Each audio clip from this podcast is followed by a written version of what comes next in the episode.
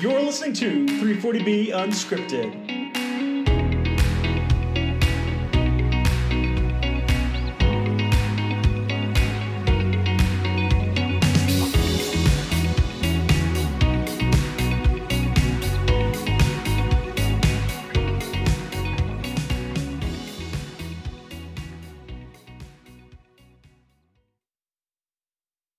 Hey everyone, thanks for listening to 340B Unscripted. I'm Greg Wilson here with my co-host Rob Nahoopii, and we've got an extra special co-host this week, Jennifer Hagen. Hey everyone. I'm doing well. Doing well as well. We're all together here at uh, our, our, corporate um, uh, retreat for SpendMend and uh, hanging out with our full team that was able to make it, as well as the rest of our SpendMend team here in Grand Rapids. So excited to do this one in person lots of people walking around the lobby of the Sheraton Hotel here in downtown Grand Rapids wearing 340B unscripted podcast t-shirts. So large representation. Unfortunately, Rob and I left ours at home, so we are not representing well. But so yeah, so this episode's actually going to be part two of our conversation with Emily Cook. So uh, we'll, we'll, have a break here in a little bit. When we come back, Emily's going to answer a, a, few more questions that we had on some 340B topics, but wanted to catch up on some kind of news and noteworthy items in the 340B space. Uh, this podcast uh, episode is going live, I think, on Monday, September the 11th. This is the last day for recertification for hospital covered entities. So if you're listening to this, might be too late now, but want to make sure everybody's initiated uh, the process for for recertifying if you're a hospital covered entity. Any curveballs that either of you have heard with regard to recertification this year? I haven't heard any curveballs. I think it maybe isn't just clear what was needed to be uploaded. So, uh, just probably a little late for some, but just making sure you upload all of the different portions of your Medicare cost report in, in the individual pieces of S, S2, A and C, E, etc. But otherwise, I think it's been pretty straightforward. Haven't had too many surprises. Yeah, pretty pretty routine. No calls for unusual documents or documents that covered entities should have had prepared already. While we're talking about cost report information, just we have to plug. We're doing a webinar on September the 19th, uh, going into the details of Medicare cost report, the trial balance, and how to create a trial balance crosswalk, which is a really helpful tool for managing all of your eligible locations, preparing for recertification, and also satisfies HRSA's uh, data request list for eligibility documentation for uh, for hospital covered entities. Um, let's talk about revised or updated manufacturer restrictions in the contract pharmacy space. We got two changes. EMD Serono, they've expanded restrictions to include all of the drugs in their product portfolio, and UCB has also um, removed the wholly owned uh, contract pharmacy exemption. So those health system owned contract pharmacies um, are no longer granted an exemption for UCB. And they've also established the 40 mile radius for selecting your single designated contract pharmacy. So this is par for the course, right, Rob? Pretty much, yeah. That's what we're seeing is that continued um, escalation of restrictions. Uh, for dates, UCB's goes into effect on October 2nd, um, and EMD Serono's is on 10 1. Uh, UCB did not extend it to grantees, so all the grantees listening, you're still um, not included in exemptions uh, uh, exemptions for UCB. Um, and then EMD Serono, the one other um, interesting one is because they increased the number of drugs. They only had a couple of their previously, so now it's all of their drugs. One of the drugs they highlighted was uh, Serostim. Hopefully, I'm saying that right. Otherwise, you can take back my pharmacy license. Um, and they that's one of those specially limited distribution drugs that um, that that may not be part of your current uh, contract pharmacy network. So you can pick one of those specialty contract pharmacies that you can get access to. So just one little twist on that one. Yeah. So one conventional retail contract pharmacy, and then a second uh, designated pharmacy for the Serostim. Good. how you say it? I I, I don't know. Maybe maybe I should retest for my license as well. So, all right. Um, moving on. Uh, Follow up question and answer session we had a couple of weeks ago on the podcast regarding CAR T therapy. Rob, tell us what we've learned since then. Yeah. Uh, so uh, one of our um, listeners and, and, a friend, friend, friend of friend of the group, friend of mine, um, 340B lead over at a, a covered entity, uh, didn't get permission to share this person's name, but do appreciate them listening and just responding. I love the love the responses I get from from some of you guys out there listening, and, and feel free to always just email if you have our emails direct or 340B unscripted at spendmend.com. Did I get it? I, I got it right a couple months ago, so I, I thought I'd try it again. Um, and this was around that CAR T therapy. And so what he he let me know is he did have one of the CAR T vendors asking how how they billed for the drug if it was outpatient or inpatient and if it was line item billed. I think what they're getting at is is the final bill inpatient therefore not line item bill and maybe they're thinking where we're not going to reimburse for that.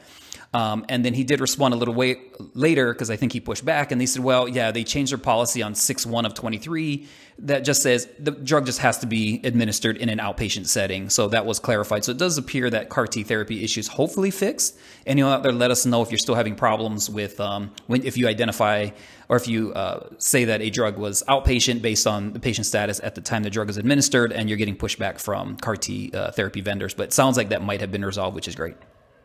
Not directly related to that, but in the sphere of patient definition, we uh, have seen some movement with the Genesis case. So, federal judge accepted uh, a few amicus briefs. One in particular, it was filed jointly by AbbVie, BMS, Lilly, and Merck, referenced Rob, you and Riley in a SpendMend webinar. Tell us a little bit about what was described in the amicus brief and why we maybe don't agree with what was communicated.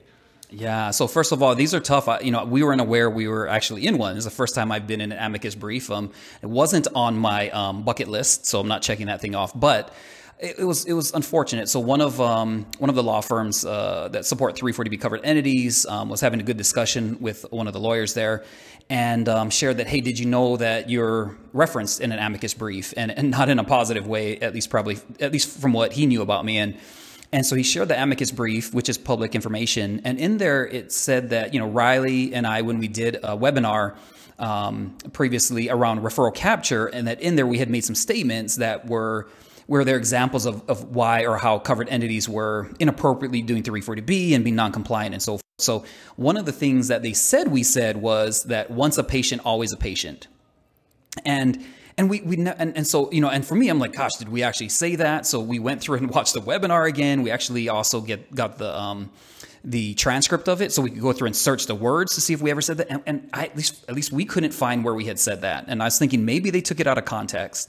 But the reality is i don't think we said it. And here's and for everyone listening we would never say once a patient always a patient. We always say that the patient has to be a patient of the covered entity you have to if you're going to qualify something as 340b you have to find a way to meet to, to at least um, by your policies meet the 340b patient definition or patient eligibility um, based on the statute. So we would never have said once a patient, always a patient. So just want to publicly refute that.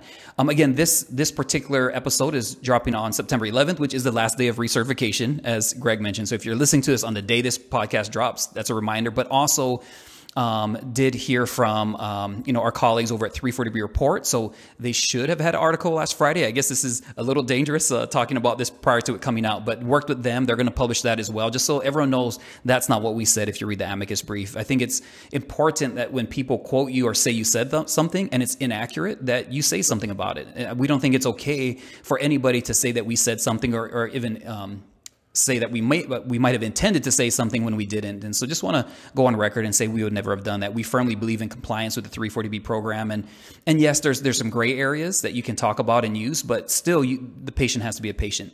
The other thing they said um, in there was that the um, that once that we said that once individuals um, visited a covered entity but has since stopped receiving health care um, and get prescription somewhere else that they could in fact be still a patient.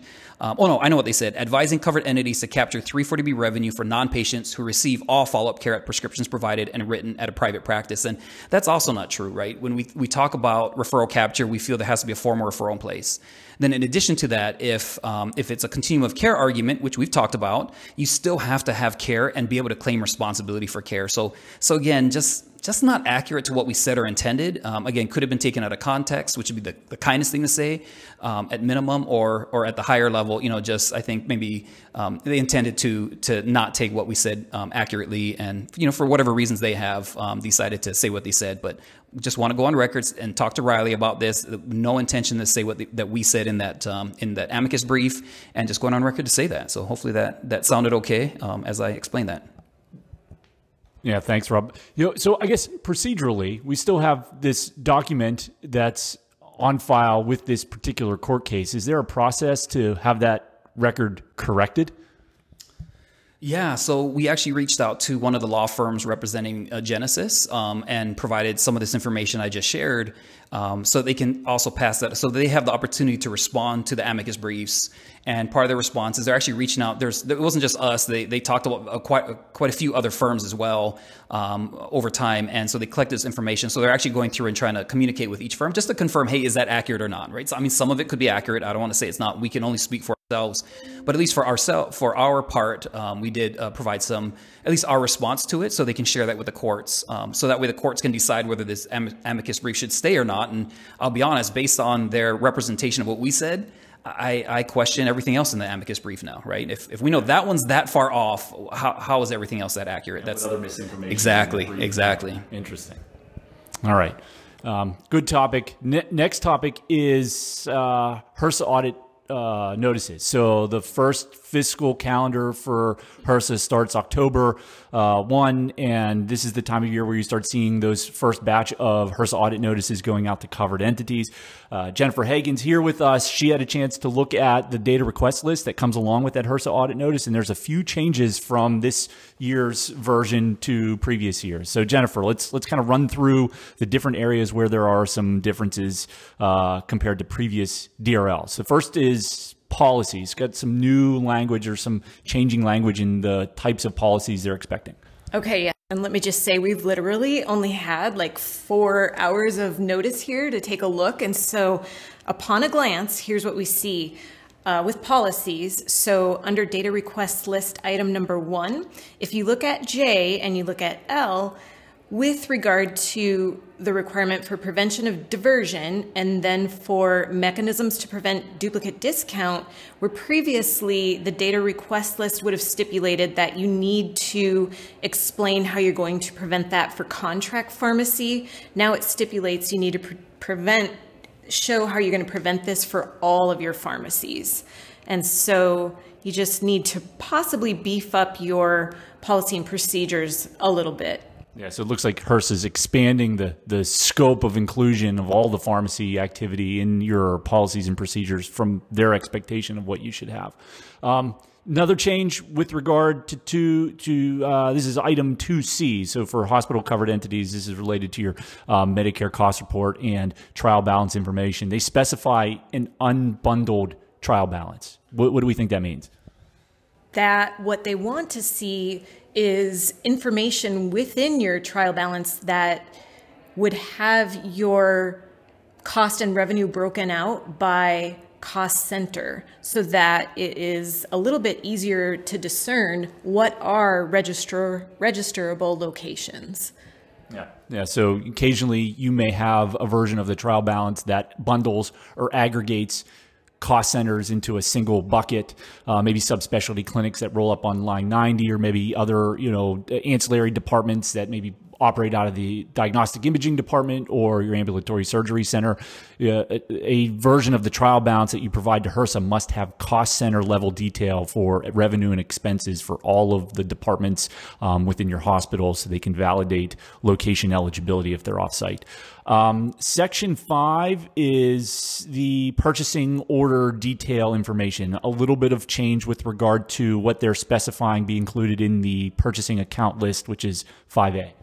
And you know, it just was previously mentioned what type of account you would have and now it just indi- it just says to indicate the pricing associated with each account. So probably just trying to make a clarification so it's a little bit easier to explain what the different uh, purchasing information is that you're providing. And uh, you know probably down the road we can give some more information in some of our webinars or some education that we provide regarding a purchasing crosswalk. So more to come on that. Yeah they also call, call out the need to indicate whether a, an account's used for controlled substance purchasing so CSAUS purchasing. So i thought that was interesting Section six is contract pharmacy documentation. They are specifying, I think, in 6E that you need to provide a list of all Medicaid fee for service, BIN and PCN group, uh, and group IDs that are uh, part of the carve out list. And you know, I think some previous in the audits that we've been involved with, this has been requested during the audit. So now they're just asking for it up front. So this is not really a big surprise. No. Section 7 was the new section last year regarding pharmacies that dispense 340B drugs but are not uh, registered as contract pharmacies. So these are essentially entity owned pharmacies that could be retail, infusion, specialty pharmacies, even mixed use pharmacies. They're not kind of specifying that parenthetically um, in the section header, uh, but are also uh, wanting covered entities to uh, indicate whether or not the pharmacies that kind of fall into this category are covered entity owned. Correct, yeah. So where they just asked for the documentation to demonstrate ownership, now it's just clarifying as a part of what you need to explain is that whether truly this pharmacy is covered entity owned or not. And then this section also has the request for the list of Medicaid fee for service bin PCN carve outs. Yep, yep, no more. All right. And then the, I think the section that has the most changes, still trying to kind of interpret this, is section nine, which is your Medicaid billing info. So 9B and 9C. Um, 9B now addressing um, entity owned pharmacy carve in, 9C addressing contract pharmacy carve in. They are asking for Medicaid fee for service billing information and an example of a claim from each of those types of pharmacies. Yeah, and I'm not sure. I was trying to listen. And so it was A is going to be your clinic administered drugs, B is for pharmacies that are not registered as contract pharmacy, and C is for contract pharmacy. So they just basically are saying we want claim examples for everything and want that up front. Yeah, so so for 9A, I mean we we, we have good practice doing that. So you pull a UB04 for each carved in Medicaid. So what what are we what would we be pulling for a retail claim? Would it be a snapshot from the pharmacy information system, the hard copy prescription? What's, what do you think? Yeah, I, I, was thinking the same thing. I mean, it probably depends on the state what the requirements are. But if it's a state that's a MEF state, then my guess is they'd want to see the claim and somehow the NPI number on the adjudication file for the NCPDP claim file. Of course, if it's a modifier state, whether it's an 08, a 20, or a 05 instead of an 08, whatever the state's requirements are, I'm, you know, in our audits we actually asked to see that. So I would guess a screen capture perhaps. Yeah of where that is in their pharmacy information system, but something that probably lines up with the state requirements uh, for for Medicaid duplicate discount compliance would be my guess. So again, we, we've only been looking at this for a couple of hours, but any just off the top of your head, Jennifer, any challenges with this? Do you think covered entities are going to confront? any challenges? I like you said. I think it's just going to be interesting to see what we submit for this bill request. But other than that, no.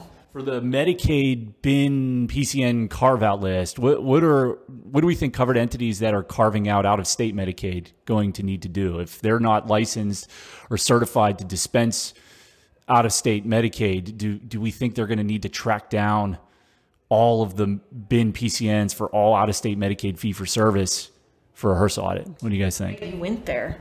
Okay. Yeah. I, mean, what, I don't know. What do we think? Is it? We're not. I guess we don't really know, right? I mean, that, that's a tough one, right? So this is one definitely for everyone listening. Um, I would probably get with your current third-party administrators. Many third-party administrators for the fee-for-service Medicaid side actually have a pretty good bin PC and group number list. They have cl- clients, if they're a big enough vendor, they have clients in every single state. So that most TPAs are pretty good with. Now, managed Medicaid is going to be a lot more spotty, and, and a lot of vendors – don't actually act, more require you as the covered entity to create your managed Medicaid bin PC and group number list. But fee for service Medicaid, I would think should be pretty good. So I would immediately ask your TPAs, you know, which states do they have you carving out in for contract pharmacy um, specifically, and and get a copy of that list. So because uh, we probably have to read it. Remember, even though I think HRSA would like to enforce managed Medicaid right now, they're really focused on fee for service. And, and Greg, did you say it was fee for service that they mentioned? Yeah, they specify okay. fee for service in the DRL. Yeah. And the only thing is, maybe I'd push back a little bit and just say we we set our data up to exclude those out of state payers from going to the TPAs in the first place, and therefore maybe we don't even know what those have been in. You know, or well, not okay. Now I'm talking mixed use. I'm getting mixed up. But yeah. I mean, on the retail side, they don't even bill a lot of times. So yeah, if you don't have a contract to bill uh, Ohio Medicaid and you're a pharmacy that's in Pennsylvania, do you even need to provide HRSA with that um, bin in PCN from that state, recognizing that you won't have the capacity to submit a claim to them? So, um, Jennifer, you've got some HRSA audits coming up, and I think you've got a webinar scheduled for later this year to kind of kind of flesh out what we're learning from the the DRL that's going out now and the HRSA audits on on the docket for the next couple of months. Yes. So in December, we will do a webinar that we will give some feedback on what we're hearing and seeing from the audits that have occurred as a part of this data request. So uh, listen in, touch base. That's about all I have. Yeah. Thanks for having me. Thank you so much for coming on. Um, yeah, we're going to take a quick break. When we come on the other side of the break, we're going to have Emily Cook back on. She's covering uh, some opinions that we asked her to share on the CMS Part B remedy. She's going to share a little bit of commentary on the intersection between the IRA and 340B providers, um, and also is going to address an issue that we think has flown under the radar regarding hospital DSH eligibility, specifically related to Section 1115 waivers. Jennifer, Rob, is always great talking to you guys. Take care. Thanks, Greg. Appreciate you. Yep. Thanks for having me. The 340B Unscripted podcast is brought to you by SpendMend Pharmacy. Have you started using a referral capture solution to help maximize 340B program savings? SpendMend Pharmacy delivers the industry's leading solution to help you identify existing and new referral capture opportunities. Our team manages and meets all HRSA expectations, so you'll never be at risk. Visit spendmend.com and follow the pharmacy links to learn how a referral capture solution can help drive 340B savings for your organization.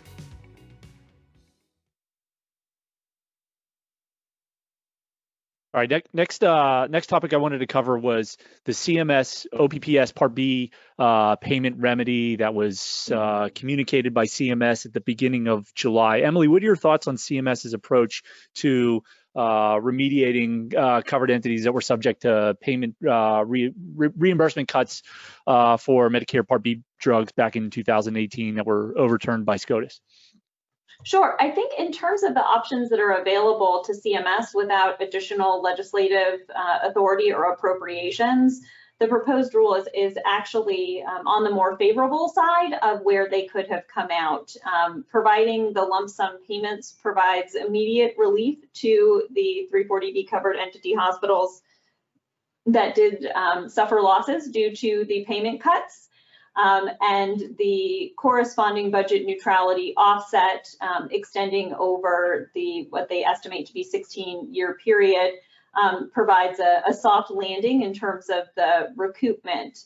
You know, I think uh, in addition, the incorporation of the beneficiary cost sharing into that lump sum payment and the acknowledgement that they um, actually took away from covered entities more in the 340B payment reduction than they offset through the previous um, bump up in the budget neutrality adjustment um, again, are all quite favorable. I know that there are many 340B hospitals and also non 340B hospitals uh, that would have preferred that CMS implement the remedy in a manner that did not result in recoupment of the prior budget neutrality adjustments. Um, I think certainly there are some arguments that HRSA had the discretion to make the lump sum payments without the corresponding budget neutrality offset.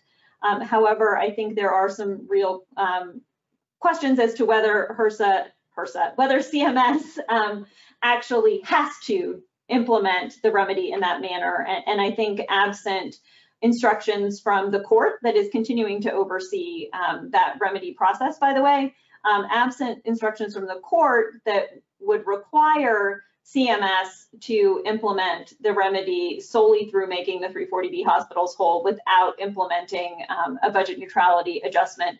I don't think that there is any obligation by CMS to do so. Again, I, I think certainly there are some arguments they have the discretion to do so, but um, I, I, do think that um, it would require a, court directing them to apply solely the lump sum uh, true up payments for the hospitals without a budget neutrality adjustment for everyone else in order for them to actually do that. It, it is a huge outlay of money as, as it is uh, because of the mismatch between the um, reduced payments and the budget neutrality adjustment. But um, if we just look at what it would cost the government to make 340B hospitals whole without the budget neutrality adjustment, I just don't see there being an appetite for an additional $10 billion plus outlay from the Treasury unless a court required CMS to do so. Yeah, so hospitals out there, you know, have an understanding, some clarity around what their uh, lump sum repayment is going to be for straight Medicare Part B. What's going on with Medicare Advantage and covered entities that were subject to reimbursement reductions for um, MA plans? That is a question we've been getting a lot lately um, as, as folks in the 340B space um, almost certainly noted the remedy uh, proposed rule was completely silent on Medicare Advantage. And with Medicare Advantage now being you know, about half of, of Medicare um, Medicare participation, that that is a, a, big a big gap of silence. And it, it certainly impacts some hospitals more than others, depending on the volume of Medicare Advantage. But for some hospitals, it could be, you know, much higher than 50% um, of their volume is Medicare Advantage, and so they're really wondering what what comes next for being made whole as to Medicare Advantage. I think, unfortunately, um, there is a, a, lot of confusion um, in across the I think stakeholder space as to how CMS fee for service payment policies intersect with Medicare Advantage payment policies. And ultimately, the payment rates that providers receive from Medicare Advantage plans are contractual. That is, they are negotiated between the provider and the plan. So, in the first instance, as it relates to what um, the payments might look like and what the MA plan obligations are as to a remedy, providers should really be looking at those contracts to see what their contracts say, whether there is any potential um, contractual relief that they may be able to receive. Beyond looking at the contracts, um, it is a much more complicated process to address a remedy as to the Medicare Advantage plans because the mechanism through which they receive funding from the federal government and the mechanism through which the federal government oversees the rates that they pay providers is very different. Um, they are subject to annual uh, bid processes. There are provisions that limit the ability of the federal government to interfere in the MA plan contractual negotiations with providers. So I think there's really two things for providers to be looking at. Number one is I think certainly in in responding to that proposed rule on the remedies, uh, reminding CMS that they have not done anything with Medicare Advantage and that they should be looking at what tools are available to them to address the remedy as, as to Medicare Advantage payments. Um, number two, making sure that um, in, in terms of the potential for remedies, that the providers understand what that MA plan process looks like and really evaluating is this an issue where it is going to be beneficial to put pressure on CMS or is this an area where they should start thinking about some form of congressional uh, intervention to address um, any remedy that may be appropriate for payments received from MA plans? All right, one more question related to CMS Part B stuff. Um, and maybe this is a question that's better asked after the next general election cycle. But do you have an opinion on whether or not we might see CMS try to reduce Part B drug reimbursement in the future with a uh, future price survey? It's a great question. I think certainly the statute allows for them to conduct a survey of uh, drug prices as it relates to payments uh, made to hospitals and how that would impact the future Part B payments. I think we uh, have the statements from the court in the 340B litigation that make it, uh, I will say, reasonably clear that such a survey would need to encompass all hospitals and all drugs. Uh, therefore, I would anticipate that if such a survey were done, those survey results would be not limited to payments to 340B hospitals for drugs, but would be more universally applied across all hospitals and all payments for drugs separately covered um, and paid under Medicare Part B you know, I think unfortunately, uh, if you if you do read the statute closely, it is uh, again reasonably, I think, clear that Congress, at the very least, um, intended to allow for CMS to make payments for drugs um, under OPPS, the Hospital Outpatient Prospective Payment System, uh, at the cost of those drugs rather than under the ASP methodology that they currently use at ASP plus 6%. Yep. So, you know, again, I, I, do certainly think that there are reasons to um, believe that at some point in the future, we could be in a world where the payment for all drugs under OPPS is at a, a lower rate than it currently is. But I do not anticipate that that CMS is going to necessarily engage in that survey anytime anytime soon. I, I have not seen any suggestion that they are moving in that direction. And I, I think we would have some signals from them, you know, well in advance that they were anticipating to uh, issue such a survey or adjust the payments for drugs under OPPS. Excellent. So maybe we're nearing the end of this CMS Part B saga for 340B hospitals. Rob, any other questions or comments for Emily on Part B stuff? No, I, I, just appreciate. I was just listening. I was just I was just a listener there for a while there. Um, I almost forgot I was on this thing. Um, no, I, I think I agree with everything Emily said. The managed uh, Medicare side is it seems like that's going to be a long shot. Um, but I but I agree that you know some of the health systems we work with they evaluate it and it's it's a large amount of lost savings and it and I and I hate to use the word fair or unfair, but it does seem unfair that these plans get to do the get you know get the contract in a way that says we bill like traditional Medicare, but then when traditional Medicare has some you know hiccup like with with SCOTUS in this case, and they're told that that was done inappropriately, that there's not really a mechanism to go back and immediately recapture some of that lost reimbursement.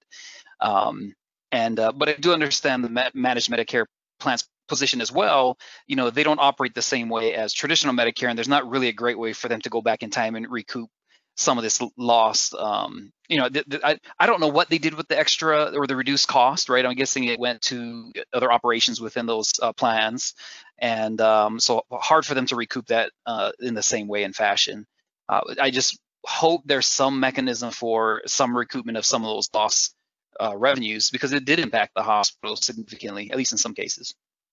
All right let's move on talk about the Inflation Reduction Act. Um, there's a fair amount of chatter at the most recent summer coalition. We talked a little bit about it, Rob, but with the inflation rebate penalty calculations um, governed by the IRA, uh, covered entities now are going to have to, uh, you know, implement uh, some operational changes around, you know, codifying their 340B claims. So we have guidance from CMS uh, around the use of uh, Part B modifiers, JG and TB modifiers, um, and are awaiting CMS's guidance around how Part D 340B claims need to be identified to scrub those from the inflation rebate penalty calculations. Emily, any thoughts on um, where that's all going to go for 340B providers? Sure. All I can say is that I hope it goes somewhere other than where it currently seems to be going. Because right now, if you pull together all of the guidance available, it suggests that there is not a clear understanding at CMS as to how and when to use the various modifiers that are available to them. So just on the um, hospital side, um, and I'll say physician side as well, so generally for what are known as physician administered drugs, those are drugs that are administered in a clinical practice setting as opposed to retail dispenses. There are currently three different modifiers for 340B drugs. There's the UD modifier, which is generally used for Medicaid. There's the JG modifier, which was um, and to some extent is currently used for identifying 340B drugs uh, dispensed by hospitals. And there's the TB modifier, which was used uh, to identify 340B drugs dispensed by hospitals not subject to the uh, OPPS payment reduction. Uh, we saw in the guidance related to the Inflation Reduction Act the references to use of the JG and TB modifier, but then just in the most recent OPPS proposed rule, CMS seems to be taking a very different course of action and proposing that 340B drugs be billed using solely the TB modifier.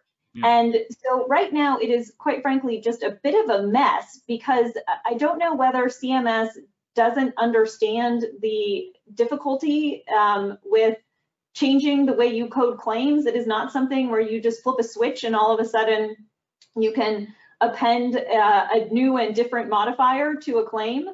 Um, and it's not clear why they are changing to just using the TB versus the TB JG differentiation and, and why they didn't choose the JG if they were going to choose one modifier between the TB and JG. It's also been abundantly unclear to me throughout um, the past several years why they decided to implement different modifiers on the Medicare side than they already had on the Medicaid side. So, um, you know, all I can say is that I do hope that there is somebody over um, at HHS who can really sit down and look at the different ways in which they need to or want to utilize information about 340B drugs and really harmonize that process. So we're not put in a position where, in addition to what are likely going to be financial strains placed on 340B hospitals, we are really imposing additional uh, administrative and therefore financial burdens by not having consistent, clear, easy to understand modifier coding rules. Do you think there's a solution out there that essentially omits the use of modifiers, retrospective data submission, kind of like what they maybe do in the state of Oregon? Any thoughts on that? Yeah, you know, it's interesting and, and I think certainly something to particularly look at on the retail dispensing side. So, you know, with the implementation of the Inflation Reduction Act provisions, there is a need under the statute to exclude 340B drugs from those calculations, which means that the 340B drugs do need to be identified not just in the hospital setting, um, but also in the um, grantee covered entity settings as well as in the retail dispensing settings. And again, there are modifiers, or in some cases more than one and confusing ones, uh, for identifying 340B drugs. Um, but certainly for the covered entities, to the extent that there is an actual accurate way to identify 340B drugs without imposing those coding burdens, again, particularly in the retail side where you may not know a 340B drug was dispensed until after the fact, that would certainly, I think, relieve some of that burden. My concern would be that while there are kind of back of the envelope ways that you can do that work, I have not seen one of them that has the level of precision that would allow for identification of 340B drugs um, without potentially being over inclusive. And while, you know, that over inclusion may not be as relevant to covered entities if you're only using that data for purposes of the Inflation Reduction Act rebate provisions. Um, I think certainly uh, there is, you know, reason to believe that that data would ultimately be used for other purposes as well. And so, to the extent that it is over inclusive, we would worry about it capturing more drugs as being potentially 340B eligible. And then to the extent that there was an effort to adjust those payments or collect data or otherwise utilize that information, it, it could potentially be um, be erroneous, over inclusive, and, and lead to some adverse results for 340B covered entities. Interesting. Rob, any any thoughts from you on the IRA stuff? I know we've we've talked about it a good bit.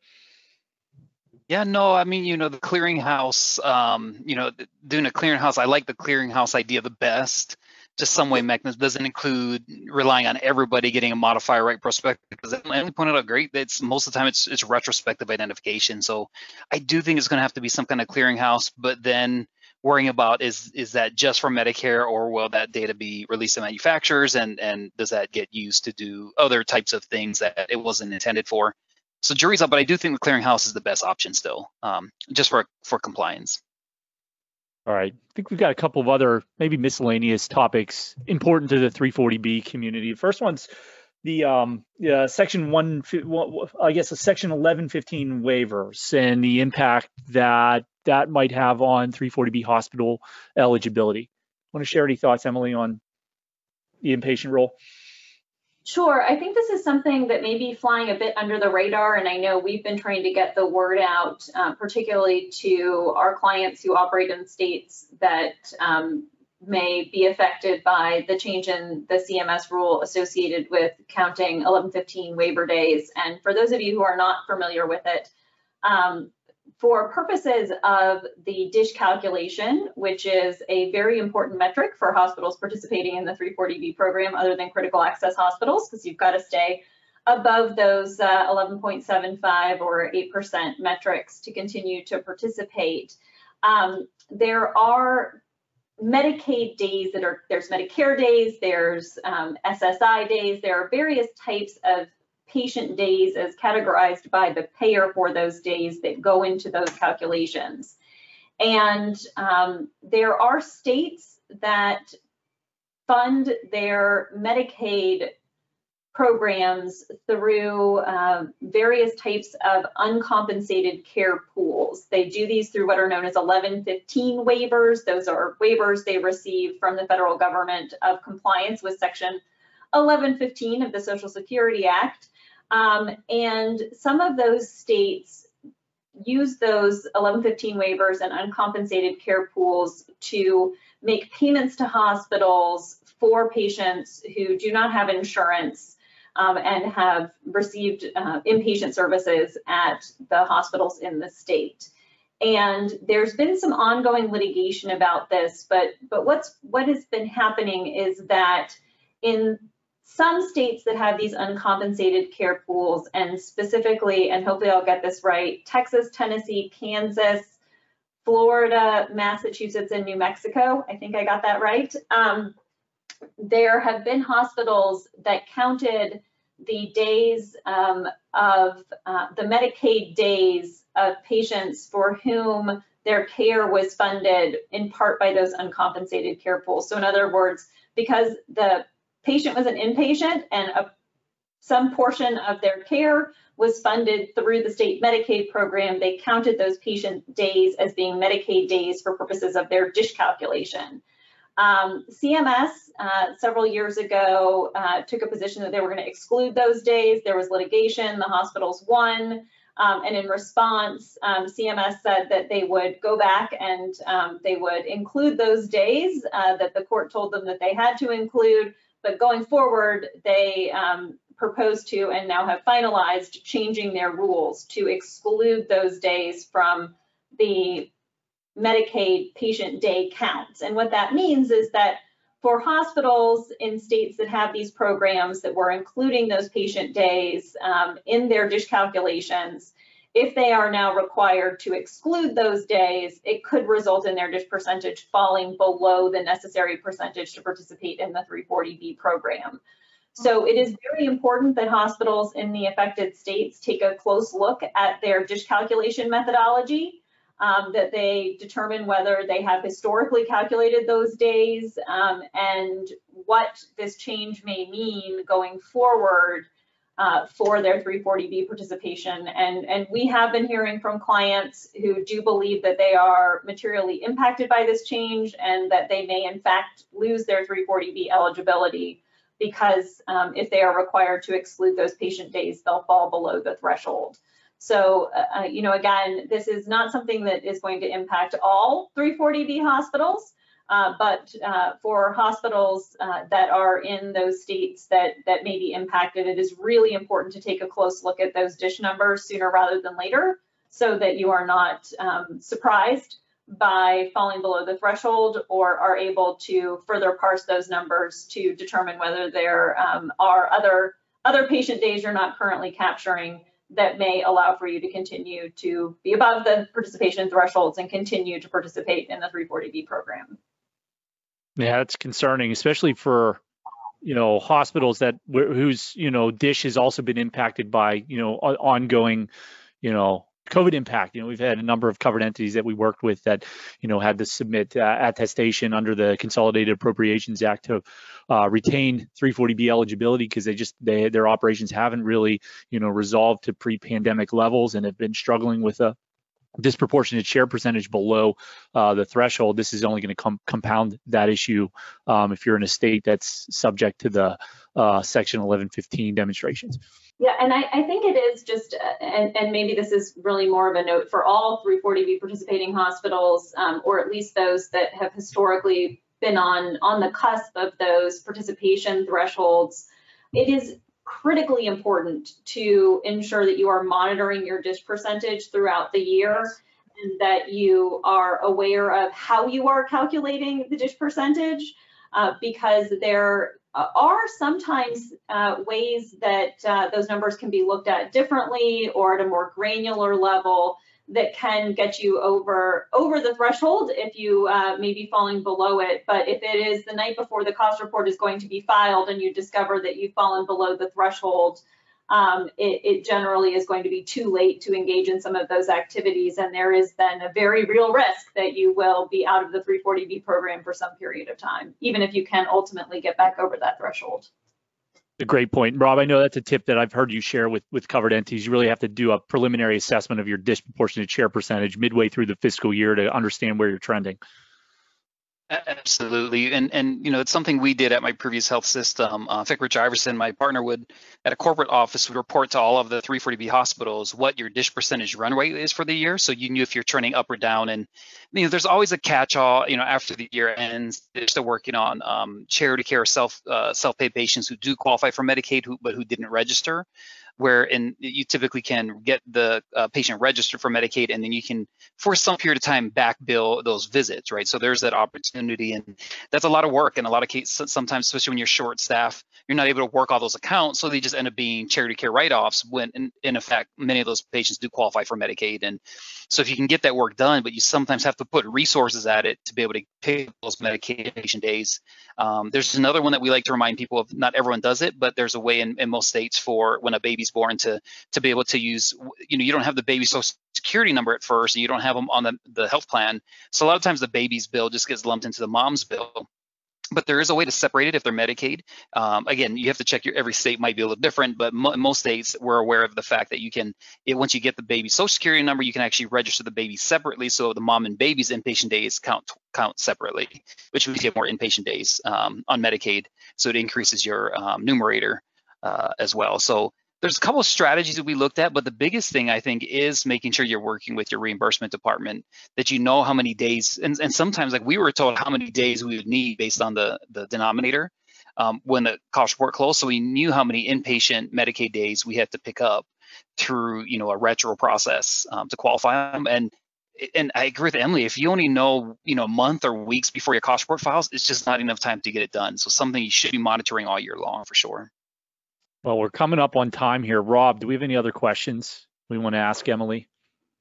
No, uh, I can't think of any. Emily, you you've been fantastic. You're, I've always appreciated your um, your your information that you share on the 340B program and, and your perspective. It's always useful when, when I get to talk to you. Thanks for having me. This has been this has been really fun for me, um, and uh, I'm I'm happy to answer any any future questions that uh, that you guys have or that uh, that your clients have. And um, I know I am frequently out at the 340B conferences and uh, am really just uh, always interested in hearing from folks out in the field and on the ground about what uh, they're seeing with their 340B programs and the ways in which uh, they are really challenged to, again, achieve the really opportunity great opportunities that the 340B statute affords to covered entities and, and making sure that folks are, again, able to take full advantage of what Congress intended them to do with, with the 340B program. Emily, before we go, I got to ask you a question. What's your favorite thing to get at In-N-Out Burger, being from Los Angeles? I, I like to get the grilled cheese animal style. I do occasionally get a cheeseburger animal style but my go-to is the grilled cheese animal style. And if you're out here and you are not getting your In-N-Out burger animal style, you're really missing out. So just order it animal style. You'll get those those mustard grilled onions, which are quite tasty. The raw nice. animal, you do the animal style, right? I well, my sandwich I don't, but I typically get animal style fries. So they put the onions and the extra sauce on the fries, which is you need a fork to eat it. I'm going to be honest, that's not a finger food, but they're yeah, pretty animal, good. animal style with the green chilies on a burger is a messy a messy meal and i try not to eat in front of anybody but it's it's it's pretty good so. That is good. I, I will say the the spicy peppers i think are an often overlooked condiment at at In-N-Out so that's also an important thing is to ask for the spicy peppers well, Emily, I didn't know. So on the last episode, Greg talked about it. We were talking, and he said, "Oh, do you get the green chilies?" I was like, "I didn't know there were green chilies." So I, I have to go back and get some green chilies and try. Yeah. I'll try an animal style with green chilies. Yes, I like to take the green chilies and actually just squeeze the juice out of them um, and, and put those on fries or on my burger or grilled cheese. See, this is this okay. is a trend now. We're just every week we're gonna do In-N-Out Burger recommendations. Maybe we'll get a sponsor one day. Maybe, maybe. well, Emily, we know you have to run. You've got a busy schedule, but again, thank you for your time, and um, yeah, hopefully we get to catch up soon. Great. Thank you. Thanks everyone for listening. We'll catch you next time. See you, Rob. Thank you. Have a great week.